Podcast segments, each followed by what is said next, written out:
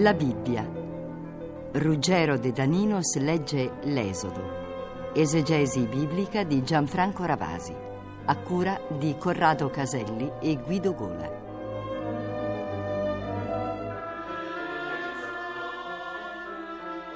Quest'oggi sfogliamo un nuovo libro della Bibbia. Alle spalle abbiamo lasciato il libro della Genesi, questa grande pagina di apertura di quella che la Bibbia chiama la storia della salvezza. Ora davanti a noi si stende questo nuovo libro, libro celebre anche per il suo stesso titolo, un titolo che è stato attribuito certamente in epoca successiva, Esodo una parola molto semplice che indica una uscita, un'uscita materiale, un'uscita anche sociale. Israele, schiavo in Egitto, esce. Anzi, la Bibbia usa un'immagine suggestiva per rappresentare questa liberazione. Immagina che Israele sia come in un crogiuolo di ferro, nel quale viene provato, viene sottoposto a difficoltà, a ostacoli di ogni genere e lascia cadere quasi la scoria della schiavitù per mettersi poi in viaggio verso l'orizzonte della libertà con una fiducia, con una prontezza, con una intensità del tutto nuova. Ed è per questo motivo che questo libro è diventato come un grande punto di riferimento di tutta la storia dell'esperienza religiosa e anche un po' della cultura Pensiamo anche al suo effetto che ha registrato questo libro all'interno anche dei movimenti di liberazione dei popoli.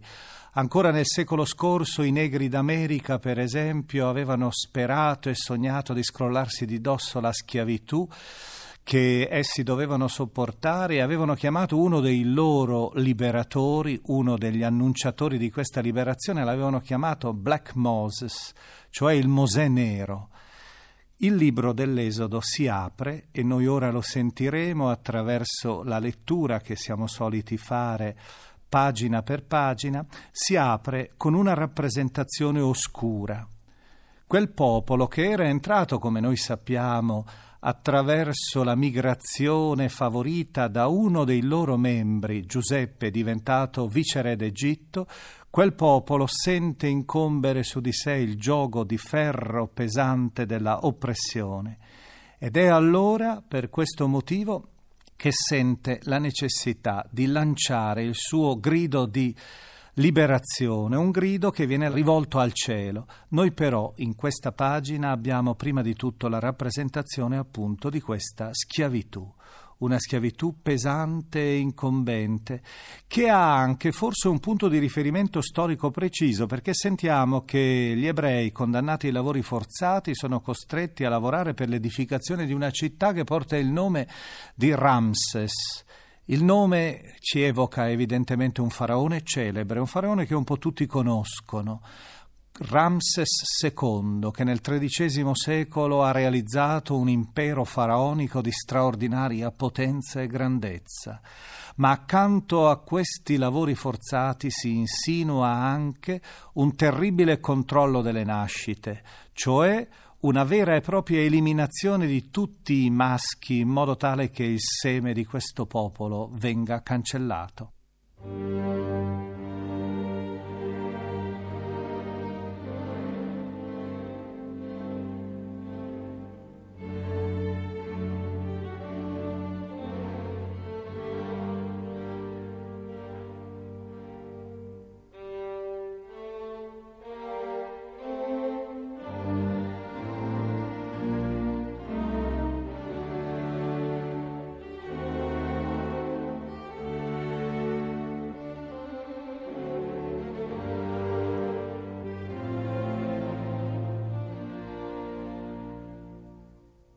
Questi sono i nomi dei figli di Israele che entrarono in Egitto con Giacobbe, ognuno con la propria famiglia. Ruben, Simeone, Levi, Giuda, Issachar, Zabulon, Beniamino, Dan, Neftali, Gad e Aser. La somma di tutti coloro che erano stati generati da Giacobbe era di 70. Giuseppe era già in Egitto. Giuseppe morì con tutti i suoi fratelli e tutta quella generazione. I figli di Israele prolificarono e crebbero, si moltiplicarono e divennero molto. molto forti, tanto che il paese si riempì di loro. Ma sorse sull'Egitto un nuovo re, che non aveva conosciuto Giuseppe, e disse al suo popolo, Ecco, il popolo dei figli di Israele è più grande e più forte di noi. Prendiamo provvedimenti nei suoi confronti, perché non si moltiplichi, e se ci sarà una guerra non si aggiunga anch'esso ai nostri nemici, combatta contro di noi e poi se ne vada dal paese. Gli imposero perciò dei sovrintendenti ai lavori forzati per opprimerlo con i loro gravami. E così Israele costruì le città magazzino di Piton e Ramses per il faraone. Ma più lo opprimevano, più si moltiplicava e cresceva. Perciò gli egiziani ebbero paura dei figli di Israele. Allora gli egiziani sottoposero i figli di Israele a un lavoro massacrante. Amareggiarono la loro vita con un duro lavoro nella preparazione dell'argilla e dei mattoni e con ogni genere di lavoro nei campi, lavori ai quali li costrinsero con dura schiavitù. Il re d'Egitto disse alle levatrici ebree, delle quali una si chiamava Sifra, e l'altra Pua. Quando farete partorire le donne ebree, guardate bene tra le due sponde del sedile per il parto. Se è un maschio, uccidetelo. Se è una femmina, lasciatela in vita. Ma le levatrici ebbero timor di Dio e non fecero come aveva detto loro il re d'Egitto e lasciarono in vita i bambini. Il re d'Egitto chiamò allora le levatrici e disse loro perché avete fatto questo? E avete lasciato in vita i bambini? Le levatrici dissero al faraone, perché le donne ebree non sono come le egiziane, sono piene di vita. Prima che arrivino da loro le levatrici, hanno già partorito. Dio beneficò le levatrici, mentre il popolo si moltiplicò e diventò molto forte. E poiché le levatrici avevano temuto Dio, egli fece loro avere una famiglia. Ma il faraone ordinò a tutto il suo popolo, ogni figlio maschio che nascerà, gettatelo nel Nilo, lasciate vivere invece le figlie.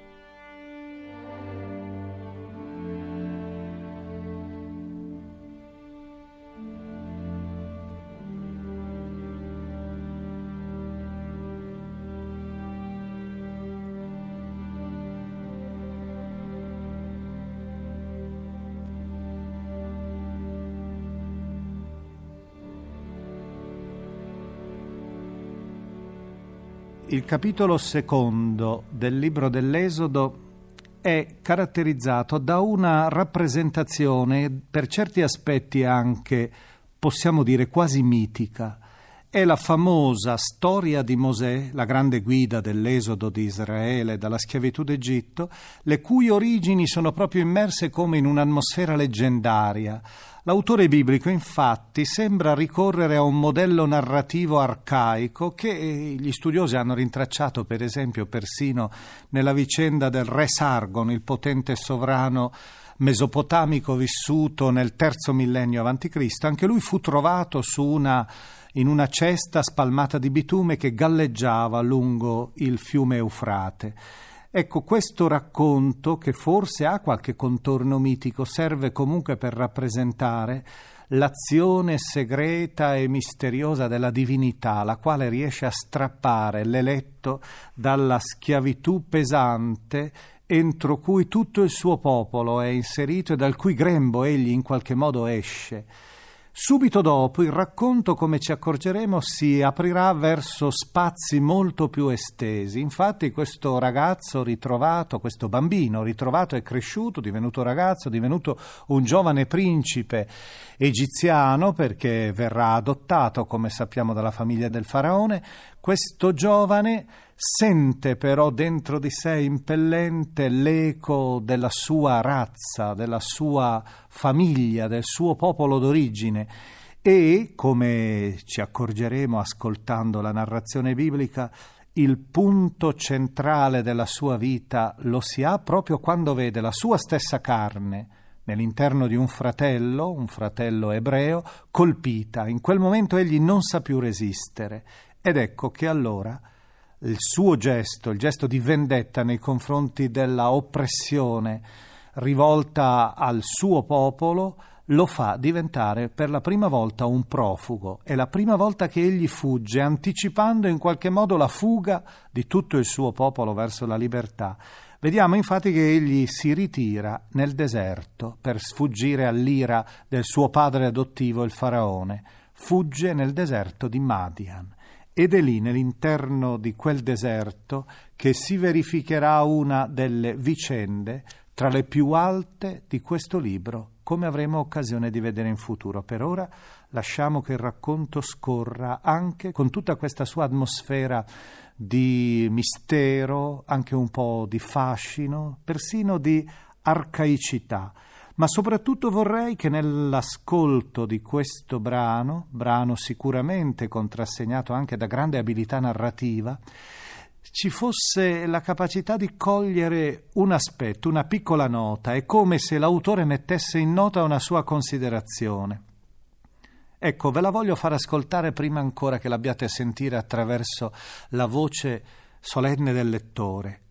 Dio udì il lamento dei figli di Israele, si ricordò della sua alleanza con Abramo, con Isacco e con Giacobbe Dio vide i figli di Israele e se ne prese cura. Questo prendersi cura di Dio diventa l'interpretazione religiosa di questo episodio che è un episodio tutto sommato tribale, relegato nell'interno di un'epoca remota, forse il XIII secolo a.C., in una regione esotica per noi, l'Egitto faraonico.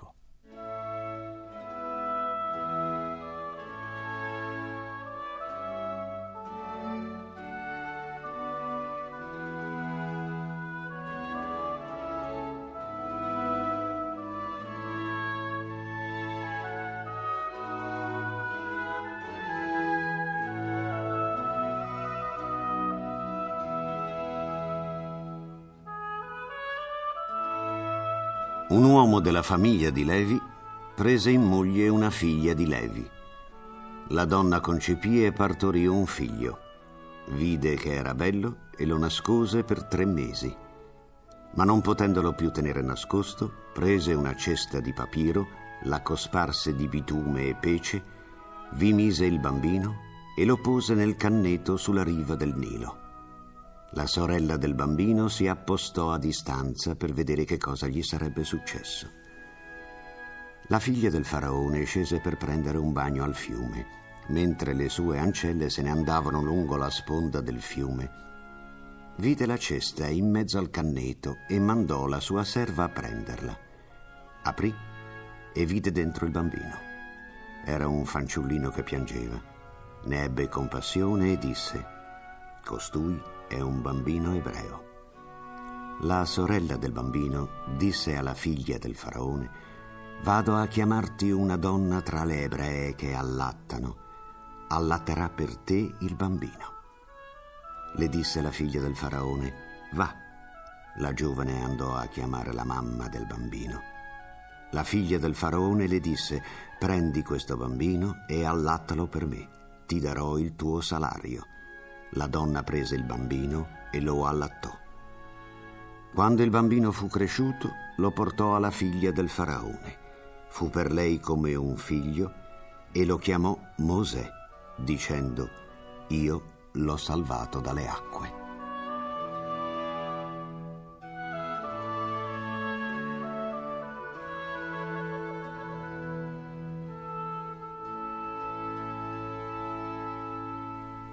In quei giorni Mosè, cresciuto in età, si recò dai suoi fratelli e si rese conto dei duri lavori a cui erano sottoposti. Vide poi un uomo egiziano colpire un uomo ebreo, uno dei suoi fratelli. Si voltò in qua e in là, vide che non c'era nessuno e colpì l'egiziano nascondendolo poi nella sabbia. Uscì il giorno dopo ed ecco che vide due uomini ebrei che litigavano. Disse a quello che aveva torto, perché colpisci tuo fratello? Rispose, chi ti ha posto come capo e giudice su di noi? Vuoi forse uccidermi come hai ucciso l'egiziano? Mosè ebbe paura e disse tra sé, certamente la cosa è risaputa. Il faraone sentì parlare di questa faccenda e cercò di uccidere Mosè. Ma Mosè fuggì via dal faraone, si stabilì nel paese di Madian e sedette presso un pozzo. Un sacerdote di Madian aveva sette figlie. Vennero ad attingere acqua e a riempire gli abbeveratoi per far bere il gregge paterno. Ma sopraggiunsero dei pastori e le scacciarono. Allora Mosè intervenne per difenderle e fece bere il loro gregge. Esse tornarono da Reuel, loro padre, che disse: Perché tornate così presto oggi? Risposero: Un egiziano ci ha liberato dalla mano dei pastori ha preso l'acqua per noi e ha dato da bere al gregge. Disse alle sue figlie, Dov'è? Perché avete lasciato là quell'uomo? Chiamatelo e venga a mangiare. Mosè accettò di abitare con quell'uomo, che gli diede in moglie Zippora, sua figlia. Costei partorì un figlio che Mosè chiamò Gerson, perché disse sono stato ospite in un paese straniero.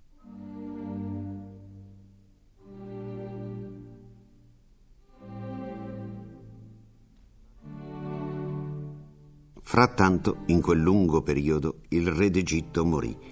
I figli di Israele gemevano per il lavoro, gridarono e la loro invocazione di aiuto dall'oppressione salì fino a Dio. Dio udì il loro lamento, si ricordò della sua alleanza con Abramo, con Isacco e con Giacobbe. Dio vide i figli di Israele e se ne prese cura.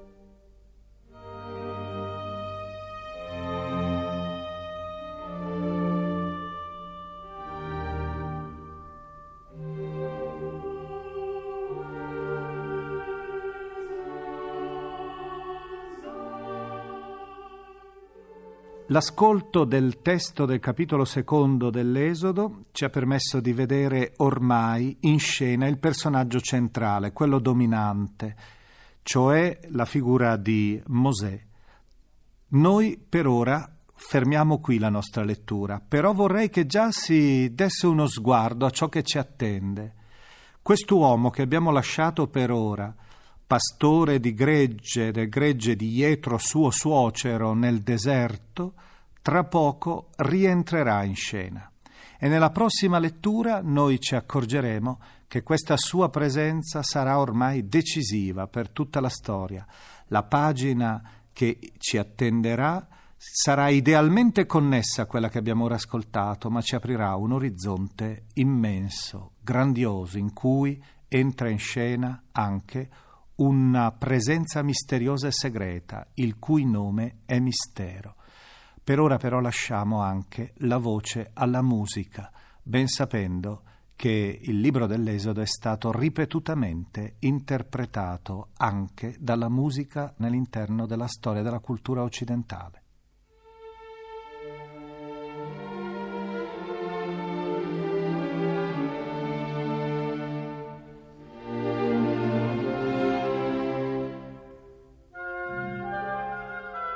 La musica dell'Esodo di Pippo Molino.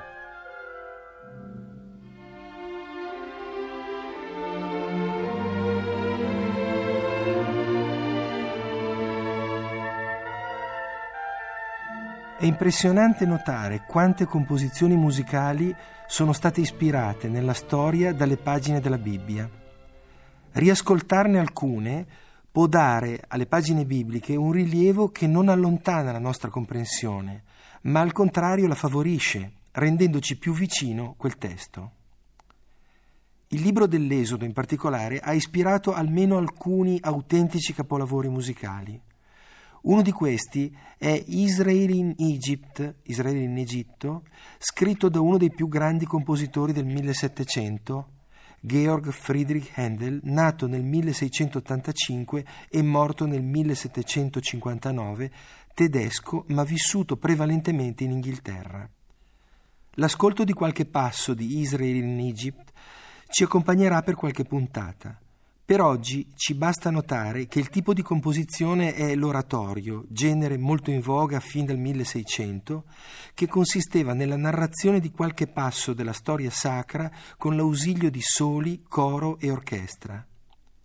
In questo oratorio Handel dà un'importanza molto particolare al coro rispetto ai solisti, a sottolineare l'importanza che in particolare nel libro dell'Esodo ha il popolo, quell'Israele che trovandosi in una dolorosa situazione viene salvato da Dio per mezzo di Mosè.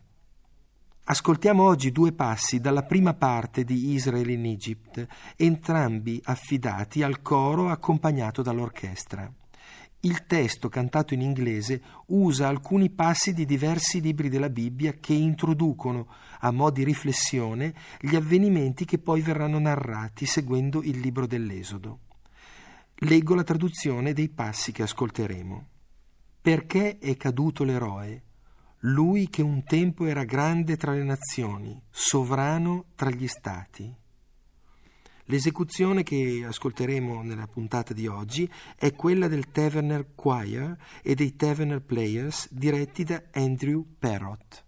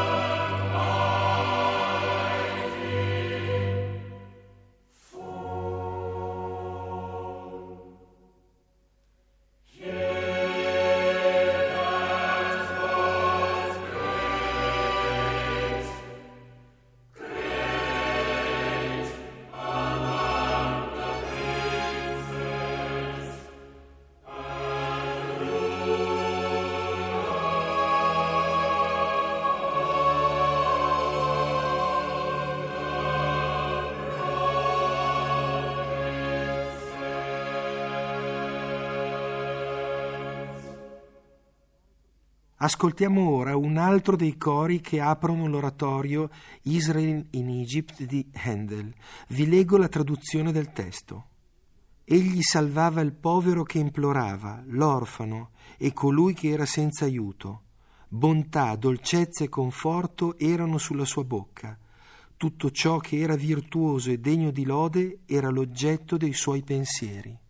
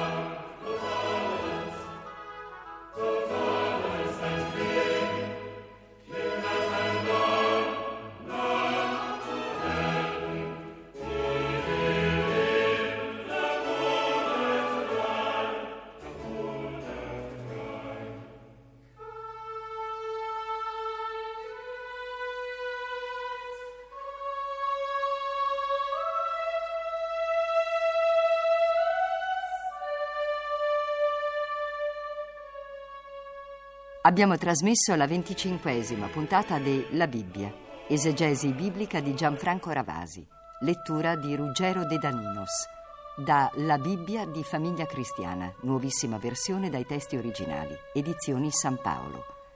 È intervenuto Pippo Molino.